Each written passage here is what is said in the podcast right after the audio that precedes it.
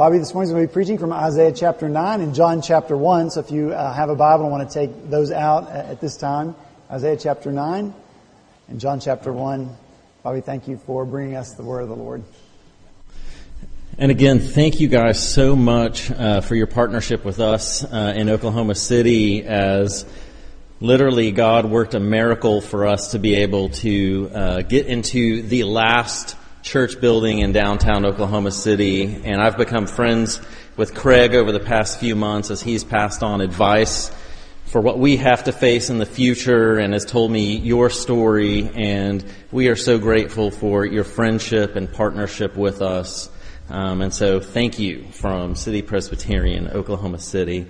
If you would, like Craig said, if you would please, I'm reading from Isaiah 9, uh, verses 2 through 7, Isaiah 9 verses 2 through 7, and then John 1 verses 4 through 5.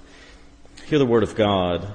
The people who walked in darkness have seen a great light. Those who dwelt in a land of deep darkness, on them has light shone.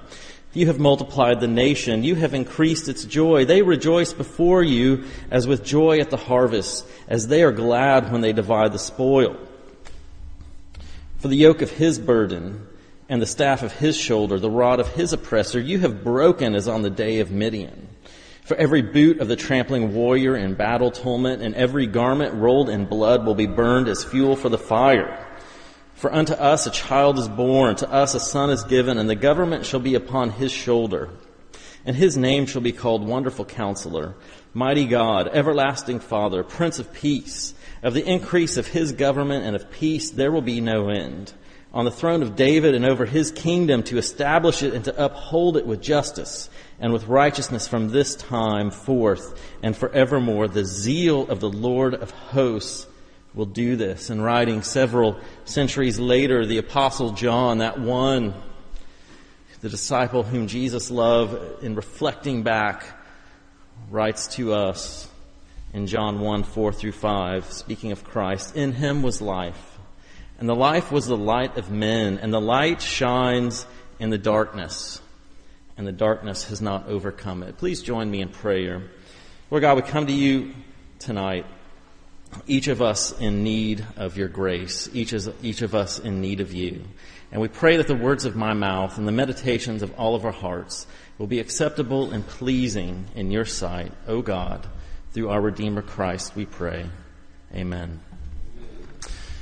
There's a funny thing about this time of year, Christmas, and then as we are moving on to the end of the year and, and pushing toward the new year, is that we are trying to make everything so perfect. The last five weeks have been this pursuit for us to do everything the right way. We have so many expectations placed upon us or that we place upon ourselves, and yet at the same time, there are so many reminders of how simply things are not right or not perfect. Maybe you didn't get your end of year or holiday cards sent on time. Maybe that perfect gift that you ordered for someone didn't show up. That happened to me.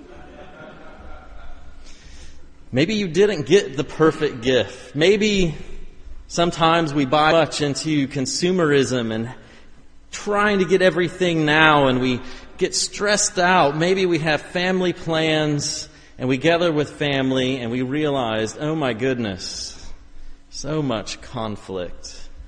Or at the end of the year, we remember losses that we have had, family or friends, and sometimes all of these things come together to make this beautiful time of the year a complete and painful mess.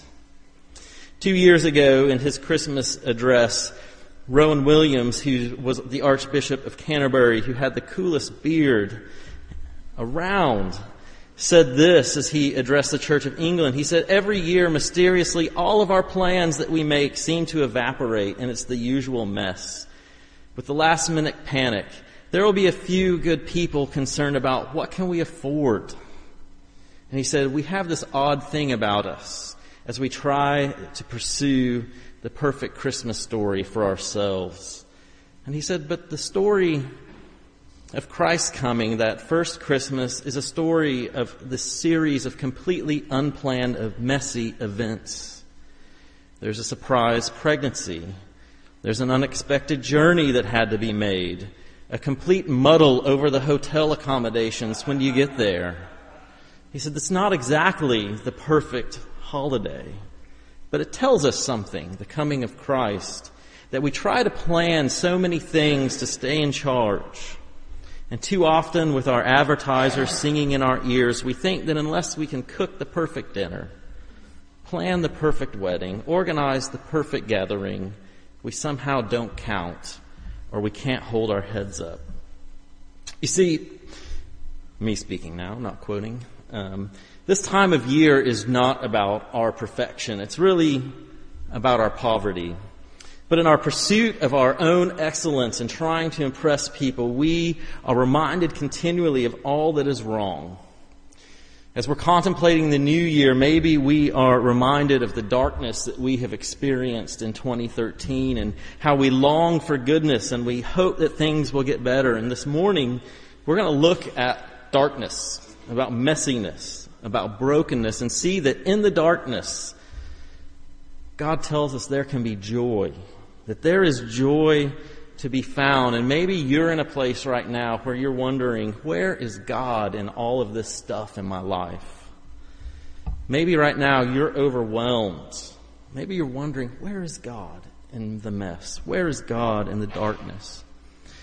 Maybe you don't think that and you haven't been honest, but at any rate, we, we all struggle we have a common experience of hopelessness at times in our lives. And so this morning we'll see how the prophet Isaiah calls us to hope, calls us to joy in the darkness that we face. And we'll consider three things that God is in the darkness, that God entered the darkness, and that God will one day enter the darkness again. That God is in the darkness. God entered the darkness, and God will enter into the darkness again. And so Isaiah speaks in a time of ruin. And he tells the people that God is there. And Isaiah gives a promise of hope to a people whose lives stand in ruin. You see, the prophet Isaiah is writing in a time of great danger. If you lived in Isaiah's time, every single day of your life, a cloud of danger hovered over you. There were threats of war. The armies of Assyria had attacked and ruined much of your homeland, much of your country. There's always a threat of war. And eventually war came upon them after Isaiah's time. And so every single day, this cloud of fear hangs over you. And maybe you wake up and say, is this the day that the Assyrians will come and plunder us and enslave more of our people. There was economic ruin and depression. A succession of pretty terrible kings had caused the glory days of David and Solomon to be but a memory in the past. And yet in this darkness, the prophet tells the people of God, he tells Israel that God is there. He gives a promise of a great king who would come and deliver his people from the darkness. And Isaiah 9 gives us a glimpse of what many of us have celebrated over this past week in Christmas. It gives us this connection with the incarnation. It gives us hope in the darkness because God is there. Isaiah says, you who are walking in darkness must know that God remembers the promises that he has made to you. That in your darkness, God will bring deliverance. In the darkness, he knows where you are. He knows your story. He will act. He will bring justice. He will bring righteousness. And when Isaiah is speaking of darkness here, he's not just talking about something spiritual. He's talking about something real. He is talking about danger. He is talking about actual destruction. And I think it's safe to say that at this time of the year, we are reminded of darkness that we have gone through. For many of you, this season has probably been difficult because it's the first one without a parent or a grandparent. a dear loved one or a friend. Maybe spending holidays with your family brought up bad memories or there was conflict. Maybe this was another year of gathering and hearing the age old question so, why aren't you married yet? When will you have kids? Come on.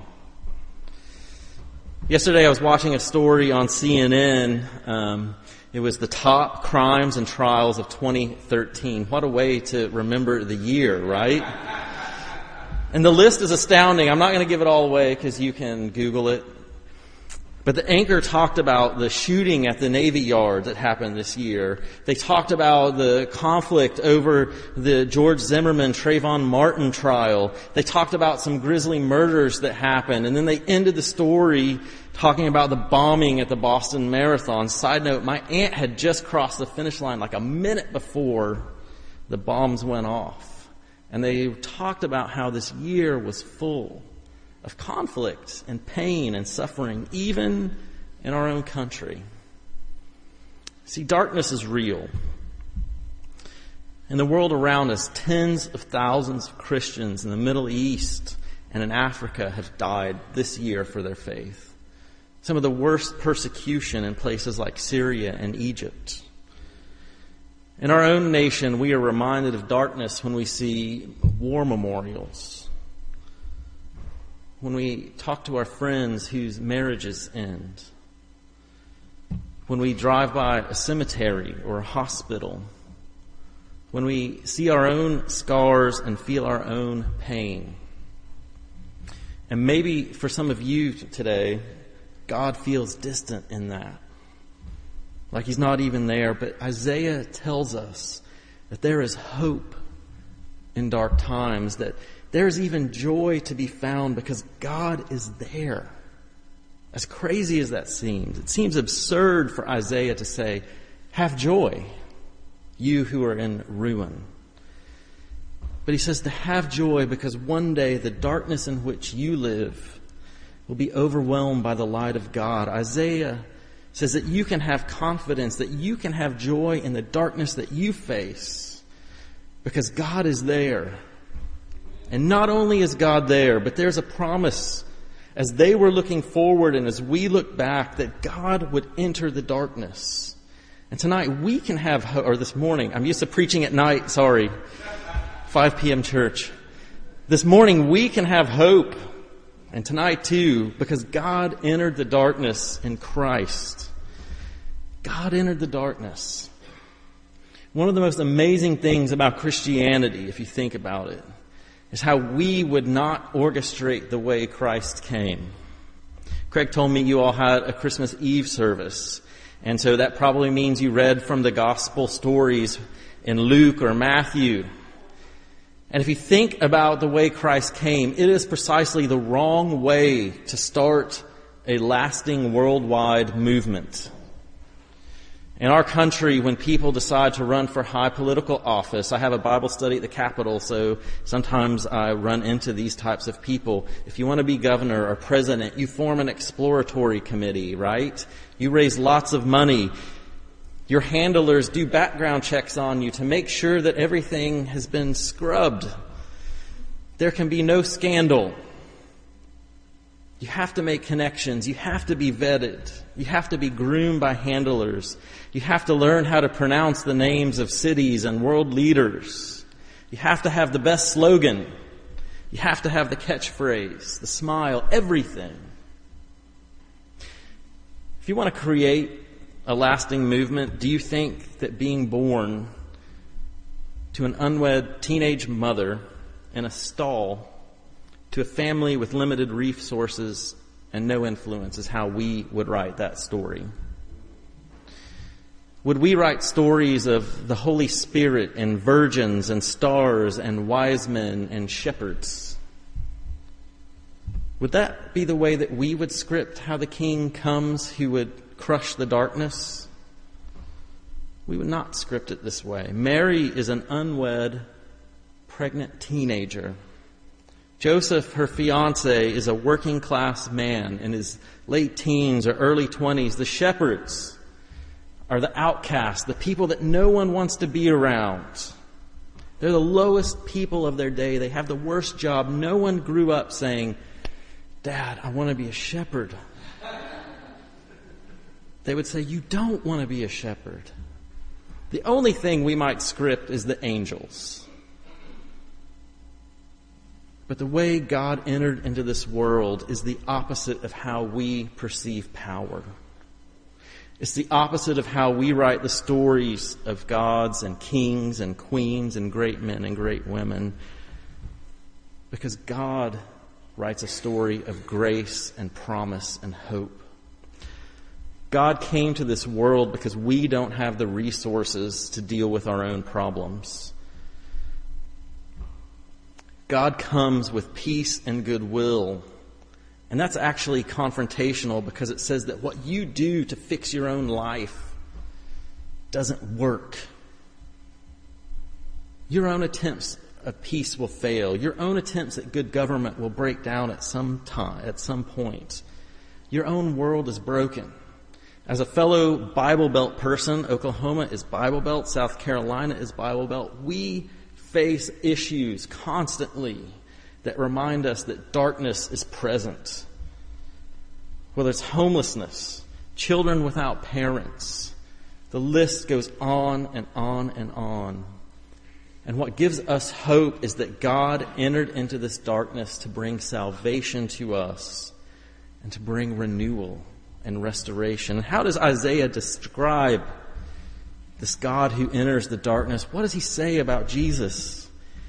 He gives, he, he, he gives us titles. He says, Wonderful Counselor. Isaiah tells us that true wisdom comes only for Christ. When you read the Proverbs, the Proverbs say that the, the true wisdom comes from someone who seeks God because wisdom is in God Himself.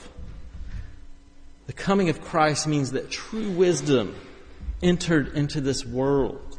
He calls him the mighty God, that he is our hero. He is our champion. God entered into the darkness as the one who faced the most overwhelming odds to bring victory. When we celebrate Christmas or the incarnation, it's not just about a baby lying in a manger, but the life of Christ who lived perfectly with love for God, with love for his fellow neighbor, who willingly suffered and died and rose again to bring life. It's about God entering in to conquer sin and death and evil. The mighty God is that one who defeated death and sin for his people. Isaiah says, Everlasting Father, God entered into this place, Christ entered into this world so that you and I can have an intimate relationship with God. God came to us. Christianity says that God is personal, that He wants to be with His people, that He is the one, that good shepherd who gives His life for His sheep, that He is that one who seeks and saves those who are lost.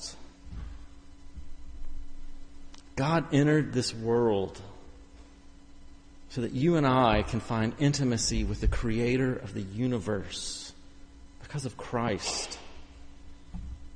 Salvation is more than getting saved or just a change of status. It's a deep relationship with the creator of the universe who knows us intimately and loves us anyway so that we can be whole. Isaiah calls Jesus the Prince of Peace. He's speaking of this idea of shalom, which is more than just absence of conflict. It's wholeness. It's everything working the way they're supposed, it's supposed to. For us, as good Americans or people who live in the U.S., when we think of times of economic peace, that just means there's no recession and the stock market's working. But in Shalom, the economy is working for everyone. For us, national peace is no war. But Isaiah is saying the Prince of Peace will one day create a new heavens and new earth, and there will be no need for an army. For us, domestic peace is getting the crime rate just low enough. But Isaiah is promising something bigger because he's saying the Prince of Peace is going to usher in a world where there will be no police. Jesus came to eliminate the darkness. The Prince of Peace entered into the darkness to bring life, to bring flourishing, to bring wholeness. C.S. Lewis once said that God landed on enemy occupied territory in human form, this perfect surrender and this perfect humiliation undergone by Christ, perfect because he was God. Surrender and humiliation because he was man. And when we look to the wonderful counselor, the mighty God, the everlasting Father, the Prince of Peace. It changes the way that we see the darkness because we see that there is hope in the darkness around us and in the darkness we face in our own lives. And we see that there is hope because one day God will come and restore all that is wrong and bring back all that is right. And Isaiah, we look back at Isaiah and Isaiah says, have hope because the Prince of Peace is coming. The mighty God is coming. And we look back and have hope because he came, but yet we still look forward to the day that God will enter the darkness again. You see, Isaiah speaks of this great light and says that a kingdom without end will be established on this earth through this one who is the wonderful counselor, the mighty God, the everlasting Father, the Prince of Peace. This hope is not distant, but it's a connection that we have with the story of the scriptures and that we have with God Himself. When the angels proclaimed, Glory to God and on earth peace on those whom his favor rests. They are announcing the, they announce the fulfillment of what Isaiah wrote about so many centuries before. Jesus' life, his death, and his resurrection show us these very titles that Isaiah speaks of. But when we stop and think about our own lives, we say, it still seems that there's darkness. I'm still overwhelmed. These things sound great, but it's overwhelming. And when we sing Christmas songs or we make our New Year's resolutions, we have these reminders that we want things to be made right. Yet at the moment of the incarnation, God announces the beginning of his rule. He announces the reality that broken people can find rest and peace through him. He announces the reality of his righteousness. He announces the reality of his goodness, of his holiness that can be ours because of Christ and Christ alone. And there's that tension that we have where we still experience evil and sin. A few points of application. The first point is this, and this is the good news, is that God entered history. That Jesus came. Jesus came. The God man came and he identifies with us. The fact that God entered into this earth tells us that he experienced the full reign of life that you and I do. That he had emotions, that he had pain, that he suffered, that he was rejected, that he experienced betrayal, hunger, late nights, happy times, long days, the things that you and I go through on a daily basis. But unlike us, Jesus did it perfectly without sin so that you and I can have hope because you and I can have life because we take hold of His righteousness by faith. One medieval theologian, Anselm, writing, answering this question, why did God come as a man? He said this, he says, For God to truly bring salvation into this world and to pay the debt that humanity owes because of our sin, only God could enter this world as himself because only he could satisfy the requirement of perfect obedience.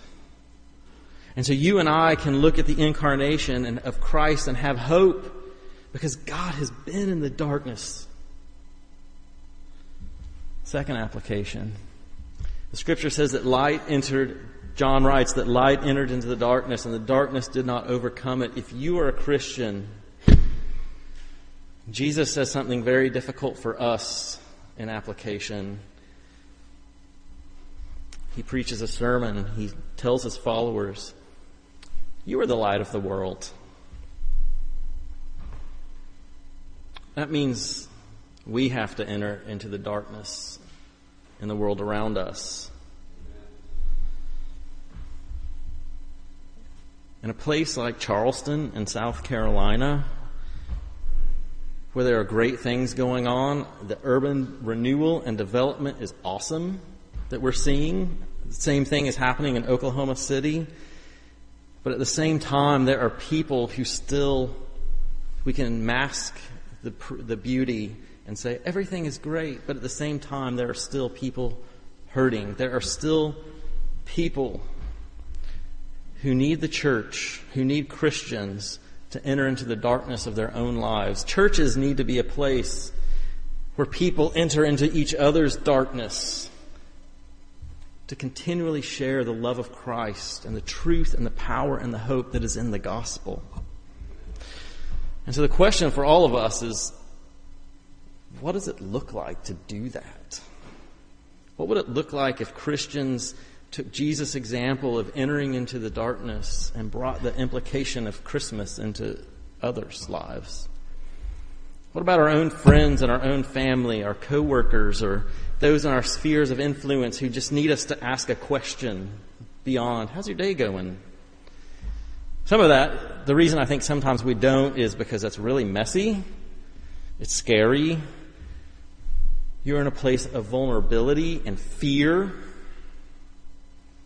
But God says, I am with you because I have entered into the darkness. Christ has entered into the darkness and the story of our own lives. Quick story. About 10 or 12 years ago, I got into spelunking. Do you guys know what that is? Yeah. Get dirty in little caves. It's weird. Cave exploring. And so my friends and I, we would drive from Oklahoma City to Arkansas, a place called Devil's Den. And one time we were, we wouldn't go into the main cave because, oh, that's where everyone else goes and they already have lights in there. We want to, we want to go in the real caves. And so one time we crawled into this tight cave that opened up into this giant cavern and there was a pole that someone had stuck there and stupidly, because we were all in our early 20s, hey, it's a great idea to go down the pole and climb down into this cave. It was a pretty big cavern. It was this huge, overwhelming space. And I got the crazy idea of taking a picture in the dark to see what would that look like. So we all turned off our headlamps. We were completely surrounded by darkness. It was so thick your, my, our minds were making us think that you could feel it. It was creepy. And I took out this little camera. The flash was on. Took a picture. A brief flash of light. That was it. We turned on our lamps, said this was fun, and left. A few weeks later, when I had the photo developed, perfect view of this cave you could clearly see the walls. You could make everything out. That brief flash of light could not be overwhelmed by the darkness of that cave. In a greater redemptive way, the gospel tells us that the light of Christ can never be overcome by the darkness of sin, by the darkness of this world, by the darkness of our own hearts. Isaiah pointed ancient Israel to this Redeemer who would come. And we look back on that promise and say, God entered. God entered and defeated the darkness, and He will one day come again to crush it, to bring peace to this place for us. For us. As we close, I want to close with this quote. It says this in the, in the incarnation, God the Son takes the body and soul of Jesus, and through that, the whole environment of nature, all the creaturely predicament came into his own being. So that he who came down from heaven entered in limitation, sleep, sweat, weariness, frustration, pain, and death. And all of these things are known from God within. But in His light, death and darkness could not swallow it up. The beauty of the incarnation is that we can have hope in our lives because of Christ who lived, died, and rose again so that you and I could have life. We can have joy in the darkness because the light of Christ still shines through the darkness. Amen. Let me pray. Lord God, we thank you so much for sending your Son Jesus to be our righteousness, to welcome sinners into your family. We pray that this would not just be information, but would be transformation, that your Holy Spirit would cause us to love you more, to love our neighbor as ourself through Christ, who is our Savior. We pray this in His name. Amen.